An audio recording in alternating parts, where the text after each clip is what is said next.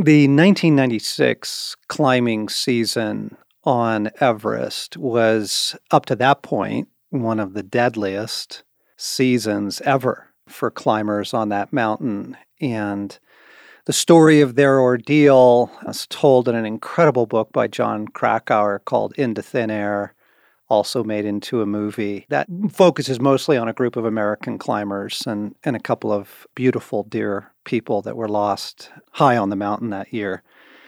But there's another story, there's a side story in that saga that has just haunted me since I read it. There were three climbers from India that were actually making their way up another route, and they were stranded by the same storm high on the mountain and unable to work their way down. They spent the night on the face of the mountain without shelter in a howling blizzard. The following morning, two Japanese climbers making their final bid for the summit passed these guys who were dying they offered no food, no water, no oxygen, no assistance. They, they literally rested beyond them by just 100 feet and went on to gain the summit. And then coming back down, they simply stepped around the three dying climbers and headed down the mountain. And there is something about human nature in that story that haunts me. Friends, welcome back to the Wild at Heart podcast. John Eldredge in the studio with Blaine Eldredge, picking up in part three of a series on why are you so ambivalent about Jesus' return? Why is that a subject that causes very mixed reactions in people when we bring that up. Very mixed reactions even within the same person. React to that story, Blaine. Good. I'm glad we didn't jump past the Japanese climbers because what I want to point out in that story is that that's not a story about the narcissism of climbers. It actually isn't. That is a warning about inclinations in humanity that I have yes. and that our listeners have, and to go, that indignation that rises in you, pay attention because that's a way out of some of the dark parts of your own nature because you're doing the same thing right now. And if we could address your life and begin to unpack your aspirations and your motives and your allegiances, we would find a very mixed story. It is a mixed story. I think it's James that says, be careful that you don't kill each other over your desires, right? That there is something in humanity. So let's let's describe it like this. There's something in humanity that says, don't you dare mess with my program. Don't you dare mess with my program. And you see it in small ways in traffic, right? I'm embarrassed by, you know, I get stuck behind the guy going 50 on the freeway and I don't bless him. I, yes. I, I don't wish, I don't wish good things on his day. And, you know, it gets worse and worse. Messing with your children's education, blocking wedding plans, getting in the way of things that are precious to your career or your health, right? Oh, man. This is really a good topic. It makes me think of last summer when I was doing some landscaping at my house and it wasn't going well. And sort of for the 10th or 11th time, I circled back to my wife to, Would you pray with me on this? And she began, you know, by praying into the blessing of Jesus over your landscaping, love into this process. But then, because we were praying, I started to be outed as M went, as we're praying, I'm kind of hearing you and noticing, why are you doing this by yourself? Did you ask God about the timing of this project?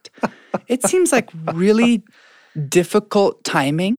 And I went from, would you please help me with this frustration to don't mess with me right now. Yeah. I have a plan about how my life is going to work. And I don't want to actually surrender or run that entire plan by Jesus. Absolutely.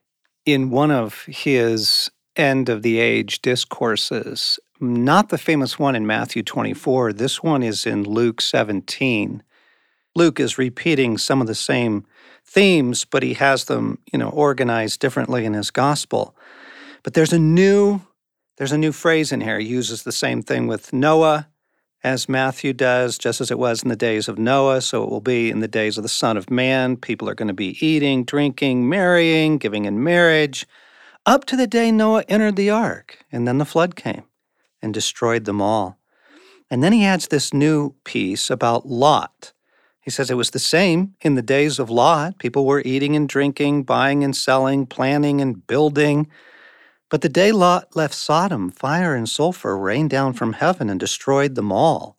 It will be like this on the day the Son of Man is revealed. And then the warning is this remember Lot's wife. He who tries to keep his life will lose it, and whoever loses his life will preserve it. Remember Lot's wife. That is one of the most unnerving things that is said in the four Gospels. It's a good time for Jesus to say that because by that time, most Bible readers have forgotten that disturbing story about Lot and his wife and yeah. salt and right. All right. So let's go back to that story for a minute. Because, friends, what we need to deal with here in episode three, we're just going to put our cards on the table, is our divided allegiances. This is the issue the climbers on Everest had divided allegiances. There's the common heart of humanity to help the person in need. My goodness, someone's dying in front of you. But they had another allegiance that they were fiercely committed to and had absolutely no intention of anyone messing with that. So, back to the story of Sodom and Gomorrah. If you haven't read that for a while, gang, it's found in Genesis chapter 19. And it is a pretty gnarly story, not because of the fire and brimstone. Two angels of God show up in the city of Sodom to see if there are even 10 good people in the town that are righteous and, and they won't destroy the city because Abraham has begged God for mercy prior to the event. And they're like, okay, if we can find 10. Anyway, they find Lot. He welcomes them into his house. The men of the city show up to gang rape these two newcomers, angels, into the town of Sodom. And and Lot's like, please, please, please don't do this. You don't know what you're doing. Please don't do this. And, you know, the they rescue Lot from the mad crowd that's going to tear him apart. And and the angels say, Do you have anybody in this town that, any relatives, any loved ones? Because get them out of here quick. We're going to blow this place up. And so Lot goes to his in laws and he's like, Look, God's going to destroy this town. You got to get out. And they laugh at him. A disturbing parallel to people's mockery when you bring up the end of the age and the return of Jesus. It's like, Oh, come on, come on, really? Give me a break. So he can't rescue them. Anyway, the angels finally just grab Lot and his family and they're like, get out of Dodge now. Force them out of the city. Literally, for my contact, run. Yes. Run. Yeah, run. And Full they say speed. run. They say run to the mountains. And Lot's like, I can't, I'm, I'm old. I can't make it there. I, I can't go that far. How about just that city over there? Can I just run to that village? It's a, it's a tiny little town down the plain, they're like, okay, we won't destroy that town. Yeah, you can go there and take refuge. And so they're heading off. Fire and brimstone's about to come down and consume this incredibly evil place. And Lot's wife looks back. Now, they were warned not to look back. Don't look back. And I think there was actually a kindness in that warning. Like, you don't want to see this. This is going to be traumatizing. Don't savor the wrath of God. Just run. But she looks back and she turns into a pillar of salt. Why did she look back? What do you think that's about? It's so good. I mean, it's a disturbing story. It's good because the topic is important. And to address Lot's wife, I want to go back to the concept of allegiance, of what does it mean to have divided allegiance? And then why is Lot's wife a great example? There's actually a really interesting book on this topic called Salvation by Allegiance Alone Rethinking Faith Works in the Gospel of Jesus the King. And let me just have that title again Salvation by Allegiance Alone Rethinking Faith Works and the Gospel of Jesus the King. And go, go on. Now, this is not a full endorsement of the project because I don't even actually have the theological chops to fully understand what he's doing. But something he points out is that the word pistis, which is one of the New Testament words for faith, is used by contemporary rulers to mean allegiance, meaning you have trusted me as the best way to get the life you want, right? This is why you give your allegiance to a king. Is you go, your military might is the best plan for my protection. Your justice is the best plan for the preservation of my estate. Your character is the best plan for the happiness of my children. I'm in. You are my number one plan for living. And then, so that when Jesus rolls into your life and makes the offer, there is a giving of allegiance of, yep, I have tried other strategies to get the life that I want. I see them for what they are. I'm refusing them. You are now my number one plan for living. And that means I'm going to believe what you say, accept the offers that you make. Well, Lot's wife is a great example of this because you go, part of her plan for living, part of the plan in this story, and it's not just Lot's wife, it's his whole family, because the Sodom story, we could spend a podcast series on. Yes. There had already been the War of the Chieftains. He'd already been taken into captivity. He went back to Sodom after receiving maybe the best warning anyone could get. The town is named Violence, and he goes to live there. What is it in that town that seemed like the best plan for living, even while there were other offers made? Don't make me run to the mountains. That's where Abraham is. This guy who has a covenant with this God who rescued him by who the way. Who rescued you the first time in the chieftain wars. Yes. Why don't you want to go there? Yes. What is it in God's strategy for giving you the life that you want that you are afraid of Yes. or that you can't say yes to? You can't surrender to. What are you holding on to? What are you grasping? So she's like, Yeah, it's a violent town, but I think we can make life work here. I think that access to a thriving marketplace and a network of other towns is the best way for me to get the security, love, stability, flourishing that I need. Yes. And therefore, she can't help it. And again, Yes. in these stories, She has a divided allegiance. she has a divided allegiance. It's just to go in every one of the Bible's stories, the antagonist in the story is the representation of your flesh. So it's like she's not some worse kind of person. It's go, okay, so any one of us could do that. We're being given an awesome warning about our nature, and to go, even when it's starting to explode, something in us wants to hold on. Yes. Yeah, which is, it's crazy making, but it's in all of us. We have these divided allegiances. And Jesus is warning about that here in the discussion about his return and about the end of the age. And, you know, he reiterates the surprise motif. Hey, it's going to be like Noah, surprise. It's going to be like Lot, surprise. Guess what? It's today.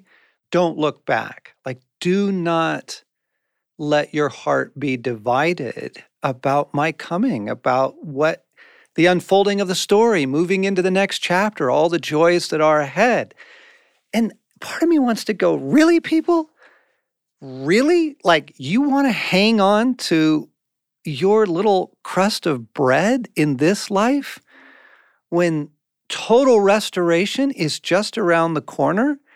But this is deep in human nature. And we've had a number of conversations on, on the podcast over the past couple years where I've used the phrase the winnowing of the saints because I began to observe a pattern among the people of God that really, really good people, not people paying for their foolish choices, not totally rebellious people paying for giving God the finger, but honest, loving friends of Jesus, wanting desperately to walk with him, going through really, really hard stuff.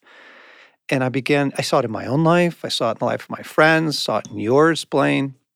I called it the winnowing of the saints there is something God is after in this hour right now.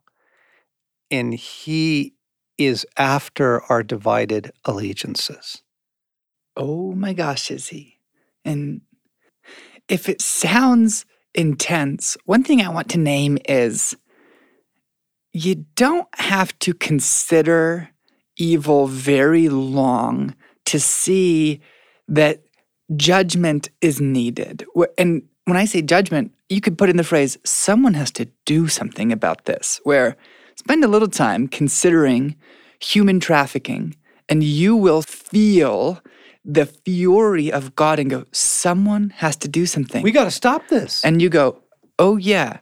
And let me just tell you, Jesus is coming to actively destroy the things that are destroying the world. But evil isn't something that's just out there. We, it's actually like in us to a surprising degree where we are still a mixed bag. And in the winnowing, Jesus is actually doing gently now, gently but insistently, with a level of urgency, what he's going to do actively in the future and go, listen, your heart is hanging on to this world more than you think. Yes. And the consequences of that are not good. Yes. The consequences of that aren't joy, peace, happiness, resurrection. In fact, they're often the opposite. Mm. And so to go, man, do I really want Jesus to come winnow me? That sounds intense. Go, yes, you do, because you know what Jesus is motivated by giving you everything instead of nothing, yes. saving you from internal and external evil, both spiritual and personal, and be like, this is ultimately very good news to have God expose our, and man, I could speak to mine out of the season, my alternative plans for living yes. that don't solely rest on Jesus as the trustworthy king who is going to give me, lead me into yes. the life that I want to live. Yeah. Yeah, exactly. I I call it rowing backwards. I love to fly fish, so do you. We love to float rivers. It's one of the funnest way to fly fish. It's just gorgeous. You get on a beautiful river in the Rocky Mountain West and you've got the beauty of the canyon and the mountains around you and the deer and the wildlife coming down to drink, the bear that we jumped early in the morning in the willows and then you're on the river and it's quiet and it's oh, it's so healing. It's just healing to do it.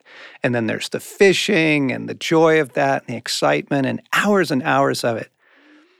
And it's one of my places. You know, for me, it can be a place of very divided allegiance. It can move from sweet gift of God to my broken cistern very easily. And in the past couple years, I've been aware of God asking me to loosen my grip on this world. John, just loosen your grip on this world. No fear. There's no loss that is coming. Set your sights on where I am. Mm, Jesus is very much trying to get his people focused on his return right now. And we are very reluctantly doing it. And it feels like I'm trying to row backwards. It feels like I'm not going with the current of the river. I'm trying to fight it. No, no, one more hour, Lord. Three more fish. Come on, just three, you know. And it's like, wow, really? Really?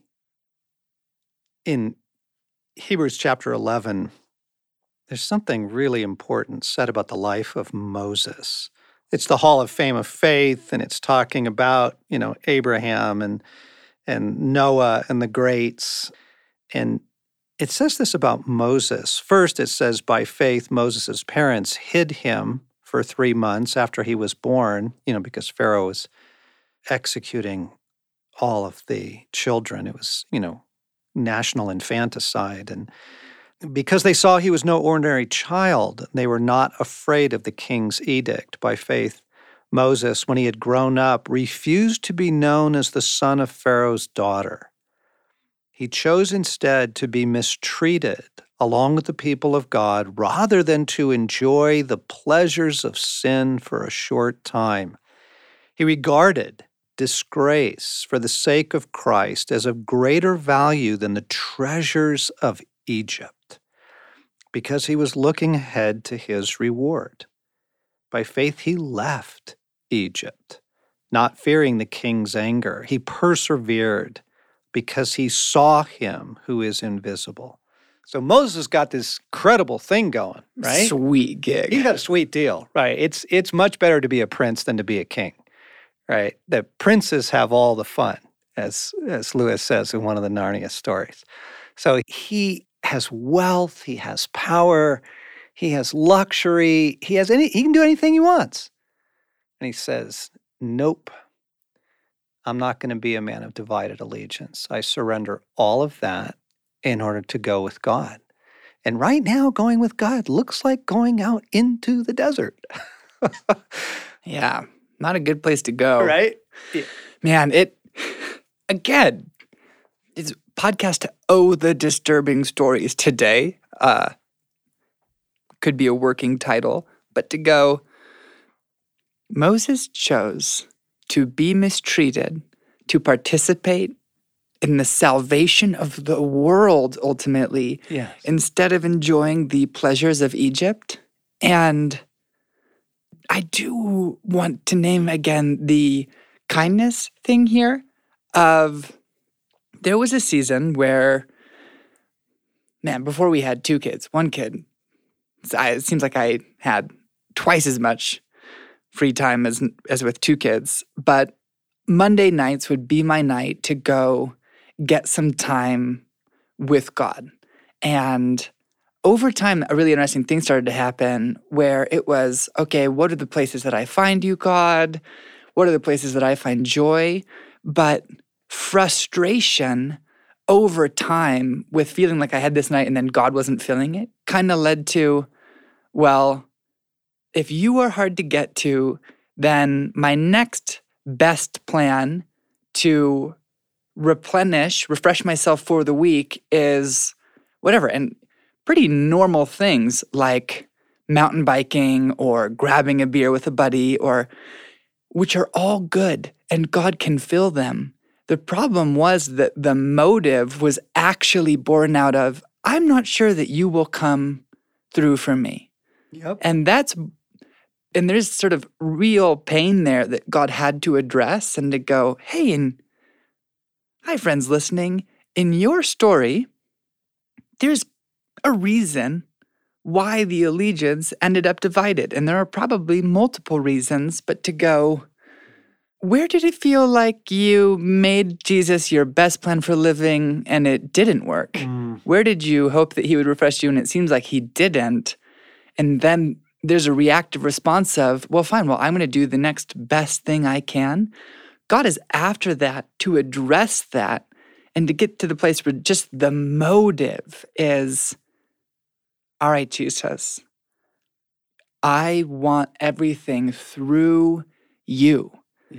And some of your daily activities might look the same, but just to go, sometimes Jesus' way seems hard, or sometimes it seems like he didn't come through in key moments, so that the best thing that we have is the pleasures of Egypt. Of, well, fine, if you and I can't commune intimately in the wilderness, I'm just going to stop trying and really try to Mm. milk my Mm. community for all that it's worth, which you may not even be aware that you're doing until something threatens your rich community Yeah. of deep friendships and you freak out Yeah. because it wasn't held loosely. Loosely is with the confidence that God is going to give it to you. Yeah. It was held tightly as in, this is all I have. Do not take this away from me. Yeah. Bingo. Yeah. So one of my favorites is John Bunyan's Pilgrim's Progress. Everybody's favorite. Wow. What a fantastic read for people born in the 1800s. It is an odd read, but it's a really good one because his insights into the Christian life are right on and born out of his own suffering, written while he was in prison for persecution for his faith. But the famous, famous story is Vanity Fair. Yes. Right. And they're drawing close. They're getting close to the celestial city. You know, they're on this this pilgrimage. They're actually running for their lives. It's a lot story. They literally flee the coming wrath and run for the the city of God.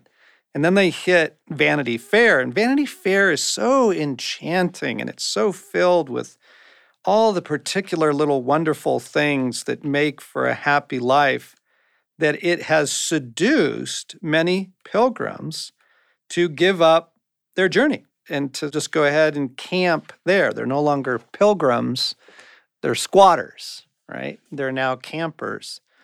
Years later, Nathaniel Hawthorne wrote a follow up called The Celestial Railroad. And he picks up, this time it's a train trip, but it also stops in Vanity Fair. And here's the passage Many passengers stop to take their pleasure or make their profit in Vanity Fair instead of going onward to the celestial city. Indeed, such are the charms of the place that people often affirm it to be the true and only heaven, stoutly contending that there is no other, that those who seek further are mere dreamers, and that if the fabled brightness of the celestial city lay but a bare mile beyond the gates of Vanity Fair, they would not be fools enough to go thither. Ouch. Oh, it, he just, he writes so brilliantly. That was Hawthorne riffing on Bunyan. He writes so brilliantly. It's so true that, in the quickest way to this is so, how is fasting going for you, people? Like the simple act of just giving stuff up for the sake of God and for the sake of teaching your soul to give stuff up, right? Like that vow you made this year to cut back on sugar or alcohol or you know maybe to give up on a friendship that was actually pulling you down like how how'd that go Oh, that's a great question. Uh, another one is hey, what happens when you see a way to get a dream that God has put on ice for a while? And I see this one in myself and in others happen as often where you're a writer and you Care- have to pick an careful, example at random. Yeah, you know what? Let me. You are a juggler and you want to work at a circus, and go. okay that's safer that's good You're a writer. God has you know sort of given you a track of you know we're gonna write this way, but you that life of you writing in the cottage. Don't try to get that yet. And then somewhere along the way, some offer is made that seems like it's that life. Or I've seen this happen with people a million times with their, in quotes, dream job, where we'll be walking out their story. They want to work a certain job. They're not in it. It's clear that actually God does not have that job for them right away.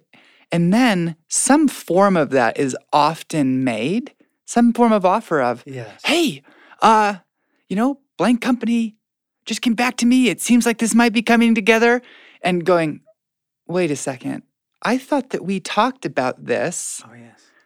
Why are you saying yes? Why mm. are we having this conversation? Or people who are like, I'm in a season where I'm not dating. Okay, hang on, hang on. Let's go back to just the job thing. And when you suggest, actually, you know, David, Jenny, Jan, Mike, I don't think I this doesn't look good to me. I don't think this is from God.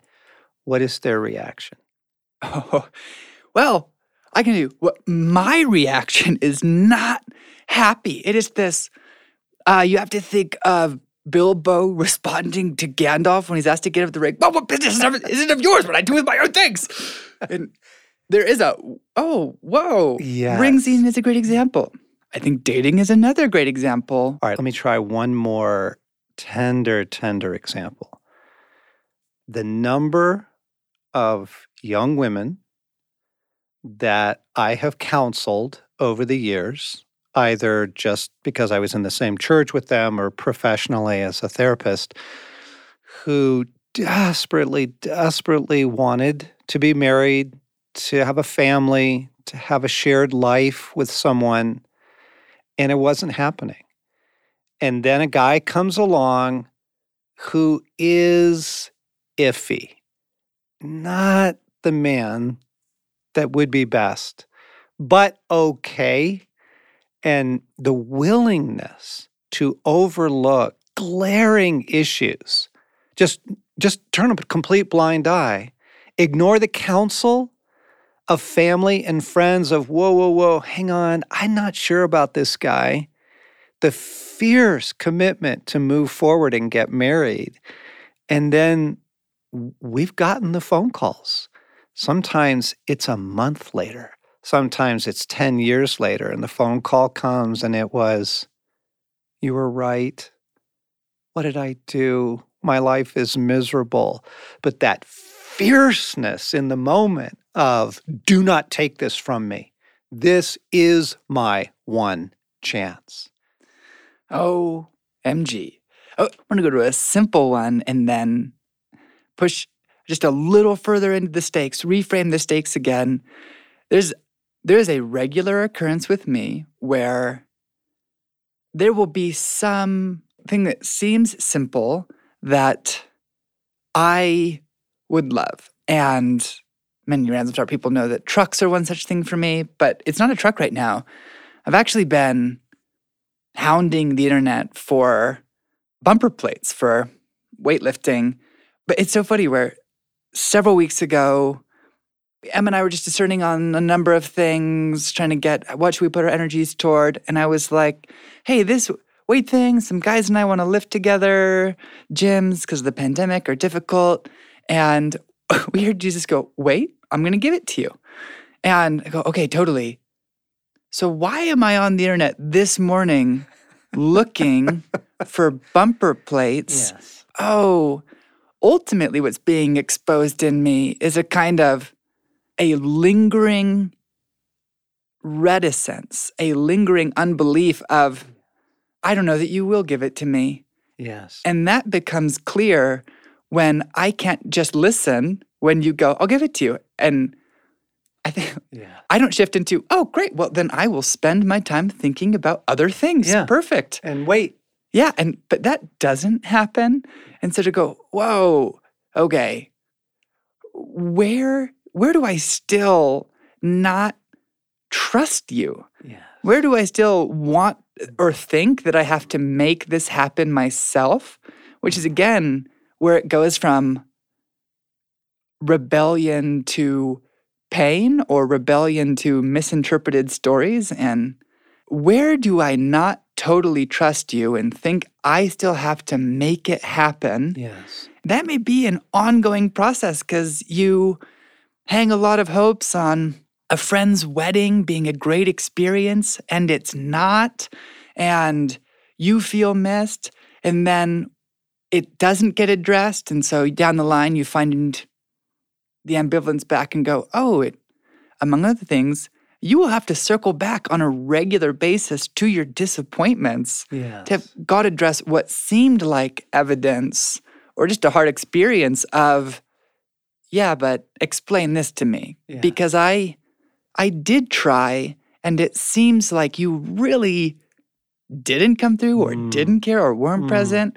And until that's interpreted, that will be Mm. a real difficulty in signing off Mm. on trusting Jesus as your number one plan. Yes. Let's go back to the pandemic for a minute. Back in the spring, the heavy duty quarantines, the restrictions, and people lost a lot of things. Uh, you know, kids lost the rest of their school year, and seniors didn't get, you know, a wonderful public graduation either from high school or college, all kinds of trips. Weddings were postponed. Weddings were held, but with only six people because you couldn't have family. I mean, all kinds of loss. And friends, what did you do with that? Did that help your heart shift more towards the return of Jesus and all that comes with it? Or did you just plan on I tell you what, man, as soon as those airlines open back up, I am I'm getting that trip. And I was seeing it in myself. I was seeing in, you know, we lost trips, we lost family things, and and then an opportunity came up for us to at least go camping together. And I'm like, nobody's gonna take this from me. And I'm just, ooh, John, like this fierce commitment to find life now. I will find life now. It's the story of the Exodus, right? Things get a little hard and they want to go back to Egypt. And you're like, Do you remember Egypt? Are you kidding me? You were in slavery there. But they're like, Yeah, but our pots were full. We, you know, Yeah, what's the vegetable? Cucumbers? yeah, Like, leeks and onions, right? We had them. And this is human nature. And it's something that God is deeply working in.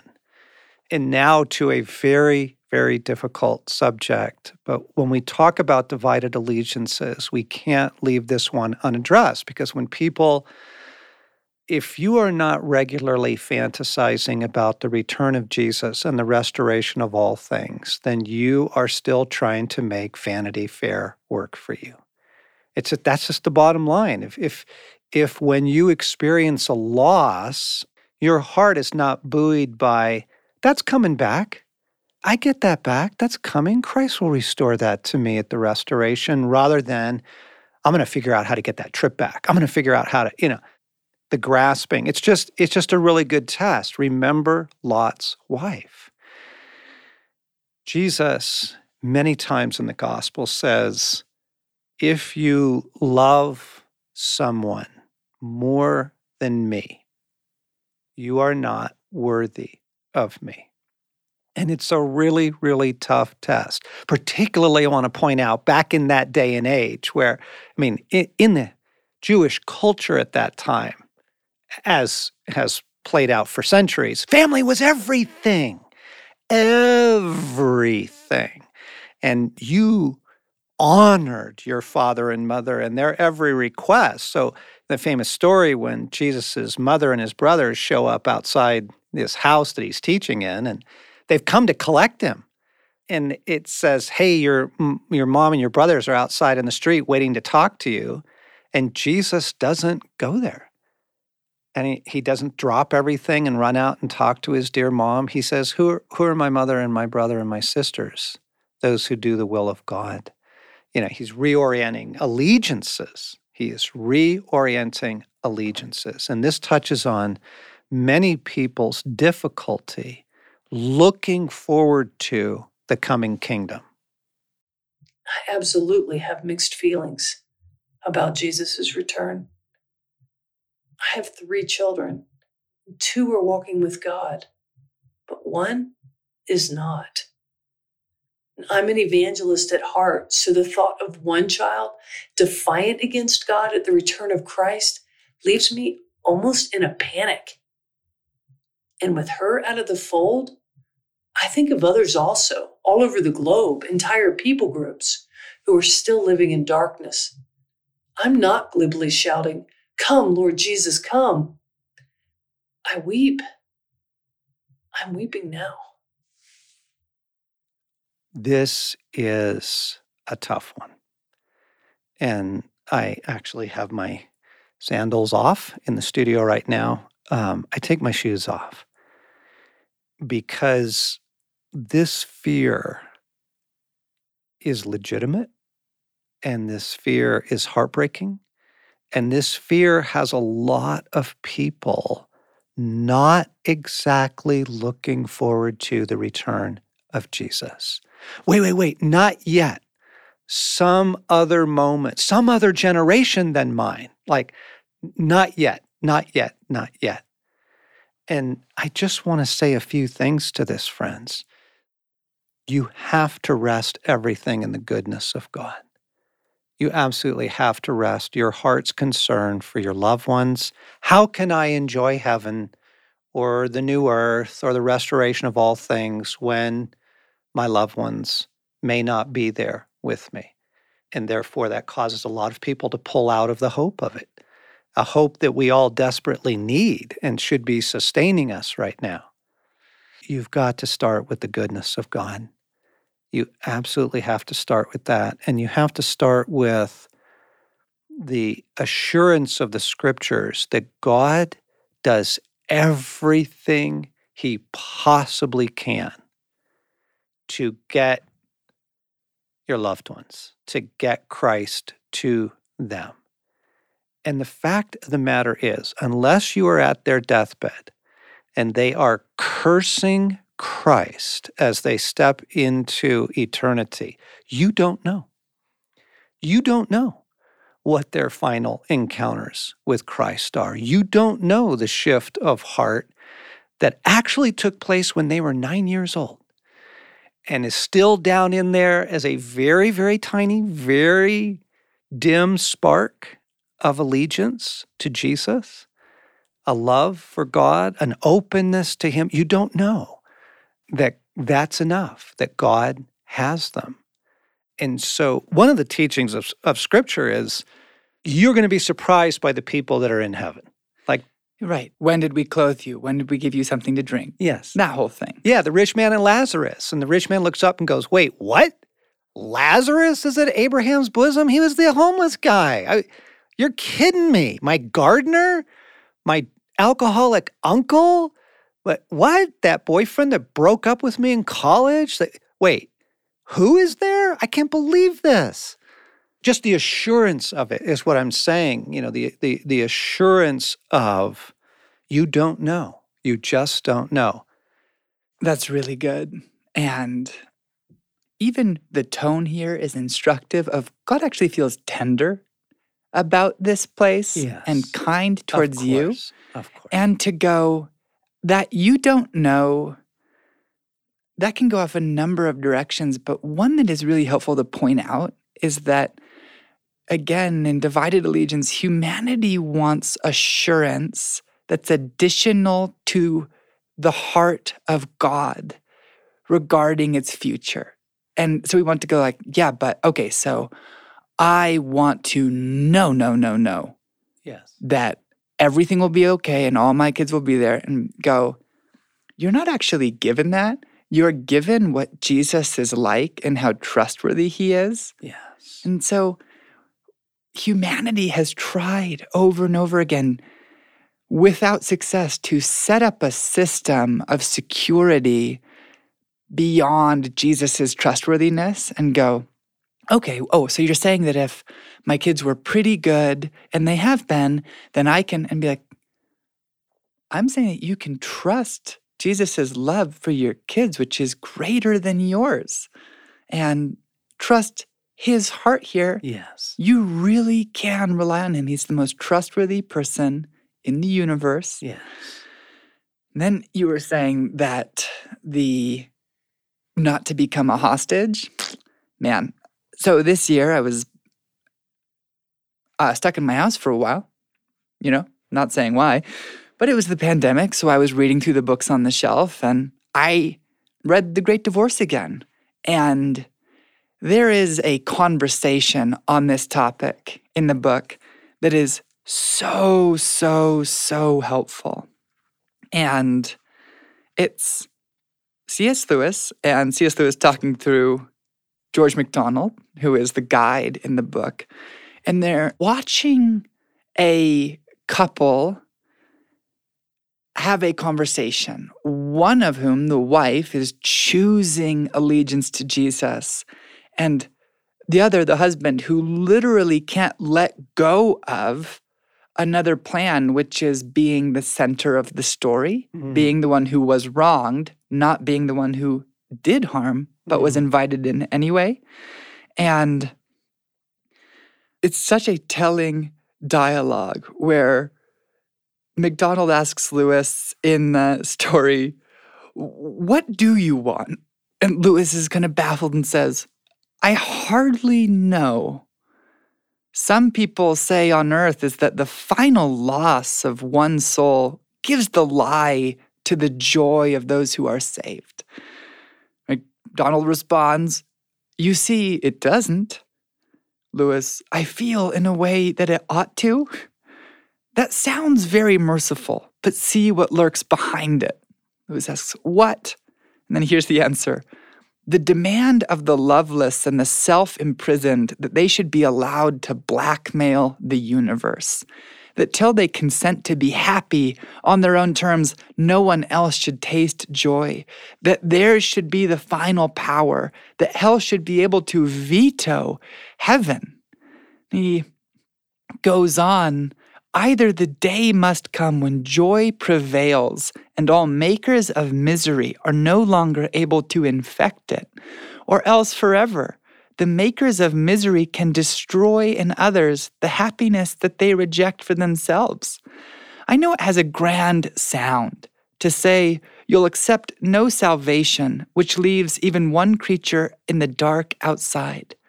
But watch that sophistry or you'll make a dog in a manger, the tyrant of the universe. The idea being you cannot let hell hold heaven hostage. And Jesus is very clear on this about divided allegiances. Unless you love me more than you love father, mother, family, country, political party, you know, on and on and on and on it goes. Backcountry skiing, fly fishing, dark chocolate, your comforts. You must not have divided allegiances. The number of really good people, friends of Jesus, who are not actively talking about, thinking about, excited about his return is a very clear indication that we have something in Vanity Fair that's got its hook in us. With there's some fear, there's some current plan. There, I don't know. There's an ambivalence. There is a dividedness within us, and this is the very thing that Jesus says in Luke 17 32 Remember Lot's wife. Whoever tries to keep his life will lose it, and whoever loses his life will preserve it. We're going to need to conclude episode three here in the series. We'll be back next time uh, with more questions, concerns, objections. What else are causing people to hit a speed bump in their excitement about the imminent return of Jesus?